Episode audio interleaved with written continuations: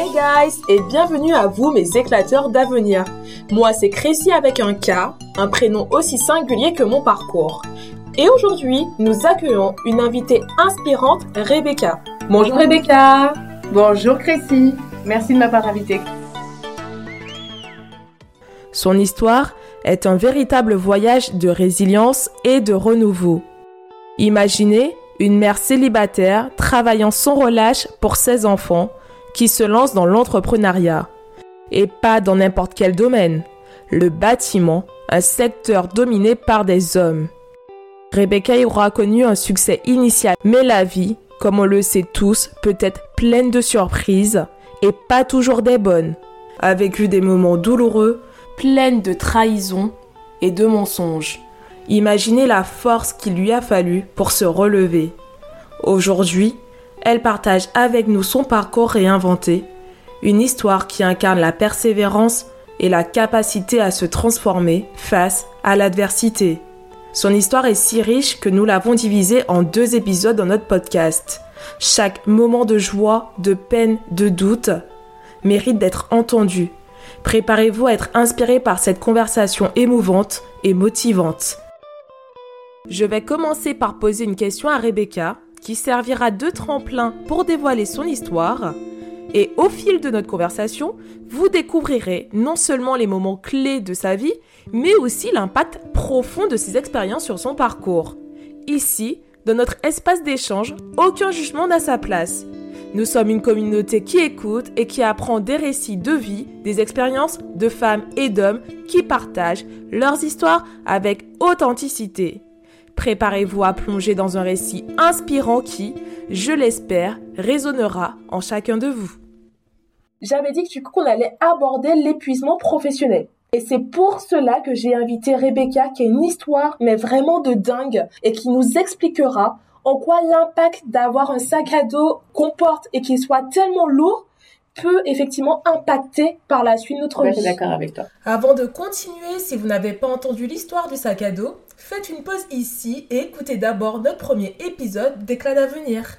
Alors, pour commencer, je vais poser une première question, Rebecca, si tu me permets. Bien sûr. Merci. Peux-tu nous raconter le moment décisif où tu as décidé de changer de vie? Comme tu l'as dit tout à l'heure, en fait, effectivement, je cumulais euh, plusieurs petits boulots. J'ai été enquêtrice le matin pour euh, une société de sondage au téléphone, et euh, l'après-midi, je travaillais dans un restaurant comme employée de restauration.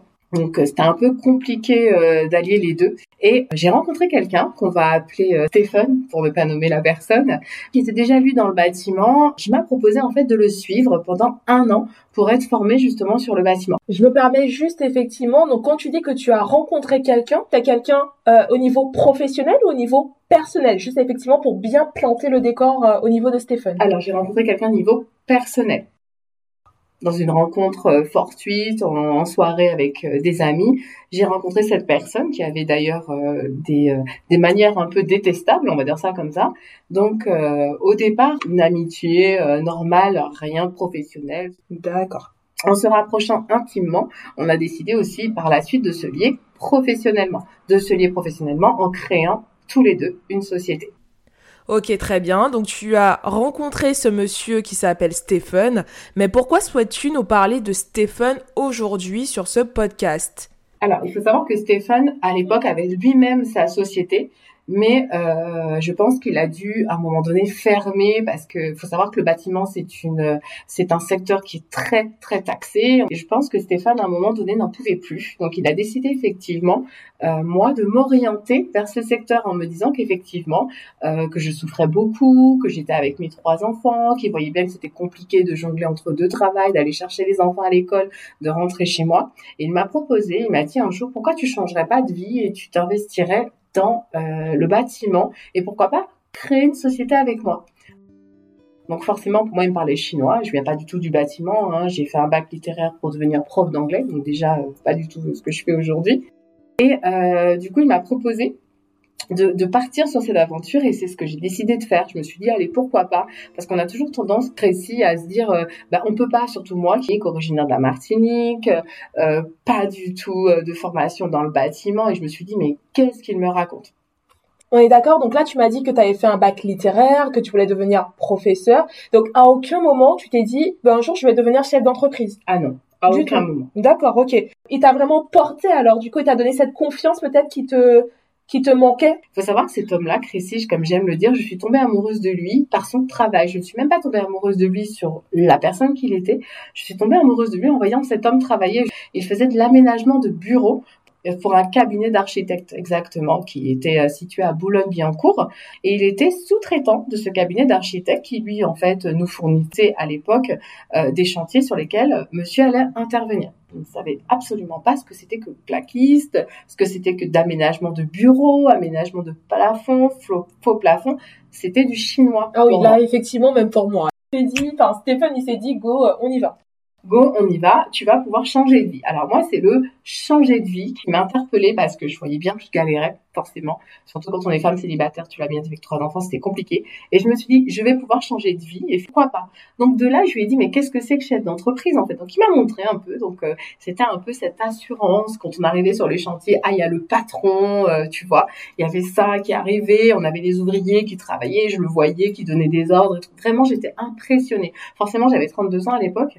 Je me suis retrouvée à un vrai homme et là j'étais vraiment impressionnée. Je me suis dit oh là et il faut savoir que cette personne m'a impressionnée et en même temps je suis tombée amoureuse de lui, je suis tombée amoureuse du travail de pour le bâtiment du chantier. Est-ce qu'il y a eu une forme d'intimidation? Si j'ai bien compris au début, tu m'as dit qu'il était détestable. Par ses manières. D'accord. Et mais qu'est-ce qui t'a attiré à se dire je veux travailler avec cette personne détestable? Alors c'était sa prestance. Crécy, quand euh, Stéphane arrivait sur les chantiers, il avait une certaine prestance et on sentait que les autres avaient un respect, les ouvriers, les employés, même les employés des, des, des, des bureaux en question dans lesquels on travaillait, avaient un respect pour le pour le patron tu vois. Et moi, en tant que femme, je crois que c'est ce que j'avais besoin aussi de voir un peu cette hauteur qu'il avait, surtout que c'était un homme d'origine antillaise. Et là, j'étais vraiment impressionnée. Je me disais, oh là, ouais, d'accord, ok, quand même. C'est ce que je voyais en fait. Et je me sentais un peu rassurée. J'avais un peu le côté euh, protecteur euh, de l'homme masculin qui était là. Et je pense que ce côté-là, en fait, j'ai été complètement éblouie par ce, ce visage à ce moment-là. Je ne sais pas si tu connais euh, le triangle de Cartman. Non. Non. Tu as la victime, le persécuteur et le sauveur. Et en fait, là, dans ton histoire, donc par rapport à ce que tu me racontes, j'ai l'impression en fait que Stephen, il était un peu ton sauveur et que toi, à ce moment-là, tu étais la victime. En tant que victime, tu avais besoin de cette personne un peu euh, qui va t'apporter cet impact. Le problème dans ce triangle de Cartman, c'est que les rôles ne sont pas fixes, en fait. Et ils ont tendance le plus souvent à évoluer. Et du coup, bah en fait, on passe euh, de victime à persécuteur, de persécuteur à sauveur, et en fait, ça devient vraiment une boucle infinie. Si nous n'en prenions pas conscience, malheureusement. Mais ça, du coup, nous en parlerons dans un autre épisode. Je vais revenir à Stephen. Dans ton cas, j'ai l'impression qu'effectivement, Stephen, à ce moment-là, c'était vraiment ton sauveur. Ou du coup, effectivement, je pense que tu vas nous raconter ton histoire. C'est que cette boucle, elle a changé. C'est exactement ce que tu as dit, parce qu'en fait, que j'ai su bien après, effectivement, c'est que j'allais le sauver, puisque cette personne était en difficulté avec sa société, mm. mais forcément, je l'ai su bien après. Et quand il m'a proposé, en fait, effectivement, de créer cette société, il avait déjà une idée en tête. C'est assez intriguant, Rebecca. Tu dis que Stéphane avait déjà un plan te concernant, mais tu n'en as pris conscience que plus tard. Peux-tu nous en dire plus et comment cela t'a mené à créer ta propre société Donc forcément, quand il m'a proposé ça, il m'a demandé de le suivre pendant un an pour me former, pour rencontrer les prescripteurs, pour rencontrer le cabinet d'architectes, pour rencontrer les ouvriers, en me disant, voilà, tu vas devoir créer une société. Je vais fermer ma société actuelle et je vais repartir avec la tienne. Donc moi, je n'avais pas vu ce côté-là, c'était plutôt le côté, je vais être une femme, une vraie femme. Je vais pouvoir évoluer dans ma vie professionnelle que j'avais ratée jusqu'à présent en faisant des petits boulots euh, par-ci, par-là. C'était juste ces indications-là. Créer une société. Je suis devenue patron du jour au lendemain, en m'appuyant forcément sur Internet, en allant me renseigner à la Chambre des métiers. Justement, Rebecca, ça m'intéresse parce que comme tu le dis, hein, enfin, tu connaissais pas du tout le milieu. Euh, mais ça s'est passé comment? Un matin, tu t'es réveillé, tu as pris ton sac et tu t'es dit bon go, je vais ouvrir une société. Ça se passe comment? D'ouvrir une société du coup en fait, exactement pour ceux qui nous écoutent Exactement ça. J'en avais marre d'être, euh, voilà, je me suis dit allez, ça doit être bien d'être son propre chef, son propre patron, de se réveiller le matin, d'arriver à l'heure qu'on veut. Moi, je voyais ça comme ça. Vraiment, j'ai idéalisé le poste de chef d'entreprise, alors que pas du tout. J'ai été à la chambre des métiers. Voilà, je veux ouvrir une société. Ah oui, madame, dans quoi? Dans le bâtiment. Donc forcément, je pense que j'étais pas crédible à ce moment-là. 32 ans, martiniquaise, aucune formation dans le bâtiment. Donc forcément, la personne me demande si j'ai bien pris euh, conscience de ce que c'était. On me pose un peu de questions. Est-ce que tu as eu des regards malaisants Peut-être à un moment donné, est-ce que tu t'es senti gênée? Pas à ce moment-là. Bizarrement, la Chambre des métiers, je pense qu'ils sont plutôt tolérants, ils sont plutôt ouverts d'esprit, ils sont là justement pour aider et répondre aux nouveaux auto-entrepreneurs. Donc à ce, moment-là, pas du tout. Au contraire, la surprise, la stupéfaction, me disant ah ouais, euh, vraiment euh, euh, content de m'aider, de répondre à mes questions et de m'orienter surtout parce que ça c'était très important, donc très professionnel la chambre des métiers. Du coup, il m'indique qu'il faut, pour ouvrir une société en France, qu'il faut passer un stage d'une semaine à la chambre des métiers où effectivement on va nous apprendre euh, les aléas euh, du métier de chef d'entreprise. Qu'est-ce que c'est qu'un chef d'entreprise? Qu'on doit gérer, les différentes formes de statut de société qu'on peut créer? Donc des entreprises, des sociétés privées, enfin bref. Et du coup, je me lance et je me dis allez, allez en parallèle, euh, je vais sur internet, je, commence à lire des documents, des livres, des des des, des, des chefs d'entreprise qui ont créé eux-mêmes leur société pour savoir un peu comment ça se passe et comment on fait pour créer une société. Et de là, tout démarre. On me dit qu'il faut d'abord que je trouve une banque, faire un prévisionnel. Donc pour faire un prévisionnel, c'est là que j'apprends qu'il faut avoir un comptable parce que c'est le comptable qui va faire un prévisionnel sur ce que je vais gagner potentiellement, sur ce que je vais sortir de la société. Donc je me rends compte que là, je rentre dans un autre univers. C'est vraiment une nouvelle vie à ce moment-là. À, à ma grande surprise, j'aime ça. Je me rends compte que je fonce. Je vais voir des banques. Forcément, j'en ai fait plusieurs banques je vais pas te mentir, Chrissy, euh, je me suis essuyé pas mal d'échecs en me disant, euh, par exemple, je vais pas citer de banque en particulier, mais il y a une banque qui m'a répondu, euh, nous, madame, ce qui nous intéresse, ce sont les boulangers et les médecins. J'ai réussi à trouver une banque. De là, effectivement, je, un prévisionnel, je trouve une société comptable sur Internet qui m'indique exactement ce qu'il faut faire, qui me suit, mais vraiment très bien la première année. Vraiment, je découvre le monde du patronat. D'accord. Et j'ai une question là qui me trotte parce qu'on va dire que demain j'ai envie d'ouvrir ma société. Est-ce que moi, sans avoir aucune connaissance euh, dans le bâtiment, je peux, comme ça, aller à la chambre des commerces et du coup demain euh, patron du coup de ma propre structure au niveau du bâtiment, c'est ça? Alors il faut savoir qu'en France, pour ouvrir une société dans un domaine particulier, il faut soit posséder le diplôme, les compétences ou l'expérience ce que je n'avais absolument pas. Ah oui, d'accord. Là, ça change quand même la donne parce que bah, là, ça m'intéresse, Rebecca. Explique-nous. Il y a euh, possibilité d'ouvrir une société, par exemple, euh, de, je sais pas, par exemple, être coiffeur, mais euh, en embauchant quelqu'un qui a déjà le diplôme. J'avais effectivement Stéphane avait lui euh, des ouvriers qui avaient certains diplômes d'ailleurs ou de l'expérience. Donc du coup, il fallait justifier que euh, les salariés que j'allais embaucher avaient soit le diplôme, soit un an d'expérience dans le domaine dans lequel je vais ouvrir l'entreprise. Donc c'est comme ça que j'ai pu ouvrir une entreprise en étant chef d'entreprise moi-même, en employant du coup des salariés diplômés. D'accord, ok. Enfin, c'est quand même bien euh, strict en France alors. Voilà, bien encadré. Mais ça permet quand même de, de on va dire, de, de, penser justement au patronat, de se lancer. On n'est pas vraiment bridé euh, parce qu'on n'a pas de diplôme dans le domaine en question. D'accord. Simon, tu nous as expliqué ta rencontre avec euh, Stéphane, donc qui t'a permis d'ouvrir donc cette entreprise.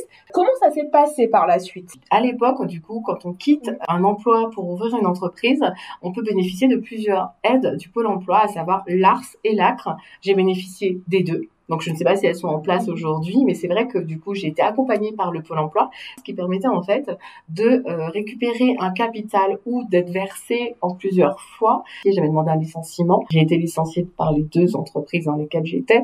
Du coup j'ai pu bénéficier de mes indemnités chômage. Et il faut savoir que grâce à ces indemnités chômage, je pouvais les percevoir en capital, un salaire dans ma société. Du coup j'ai choisi le capital qui m'a permis justement de verser 2500 euros à la banque euh, pour mon capital de départ, mon capital social de la société. Donc j'ai pu bénéficier de cette aide pour ouvrir euh, la société. Du coup. On est obligé d'avoir un capital social au départ et si oui, est-ce que tu sais s'il y a un minimum à avoir? Exemple, est-ce que je peux euh, ouvrir une société avec un euro? Alors, à l'époque, oui, on nous disait justement, quand on avait, on avait fait le stage à la préparation mmh. d'ouverture d'une entreprise, on nous disait qu'on pouvait ouvrir une société avec un capital même de 100 euros. Ok, d'accord. Mais aujourd'hui, je ne sais pas quelle est la législation, puisque les lois changent régulièrement. Donc, à l'époque, oui. Moi, j'ai ouvert ma société avec 2000 euh, euros, 2500 euros de capital social. Ok, très bien. Est-ce que tu peux nous expliquer comment ça s'est passé? Est-ce que du coup, effectivement, ça t'a rapporté, enfin, c'est ce qu'on a envie de savoir aussi, de l'argent Enfin voilà, là on a envie de savoir voilà. Au début, c'était très compliqué euh, parce que oh, compliqué en même temps pas compliqué. Il faut savoir que j'ai repris un peu du coup l'activité que Stéphane avait déjà.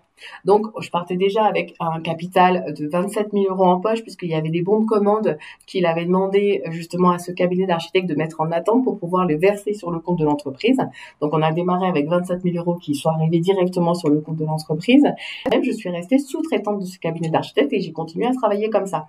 J'ai eu euh, Stéphane, qui était à l'époque effectivement mon compagnon qui s'est retrouvé du coup maître d'œuvre et euh, parallèlement à ça j'avais encore embauché deux autres personnes pour qu'on puisse travailler à quatre sur tous les chantiers qu'on avait. Je me dis demain si j'ouvre effectivement une société, même si j'ai 27 000 euros je sais personnellement qu'ils vont rentrer. Bien sûr. Mais comme effectivement par la suite, je ne sais pas, enfin, plutôt pris des CDD que des CDI. Mais bah pourquoi effectivement vous vous êtes dit, go, parce qu'on s'est dit, justement, c'est l'erreur à ne pas faire. On s'est dit, on est sous-traitant d'un cabinet d'architecte, on va toujours avoir du travail. Sauf que non. D'accord. C'était mon erreur de départ, en fait. Et je mais j'avais l'impression que j'avais pas de légitimité devant lui, que c'était toujours par Stéphane qui passait, parce que c'était Stéphane. Pour lui, en fait, j'avais l'impression, moi, d'être qu'une façade. Et que c'était toujours Stéphane le gérant. Ok. Donc, bah, ça me fait rigoler ce que tu me racontes. Je sais pas si tu as regardé la série Tapis. Non. Je t'invite à la regarder, on en parlera dans un autre épisode. Mais Tapi, en fait, il pouvait plus ouvrir de société. Erreur de management aussi. Enfin, j'essaie de pas trop spoiler pour les personnes qui n'ont pas encore regardé. Et à un moment donné, il a un déclic avec sa femme. Enfin, et c'est sa compagne du coup qui, qui deviendra du coup son miroir. Ça fait résonance avec cette série, ce qui t'arrive. c'est ce qui s'est passé. Très bien. C'était un petit, euh, une petite aparté. En tout cas, regardez cette série. Euh, si vous avez de l'ambition, ce que j'ai adoré. D'accord. Merci. Je regarderai.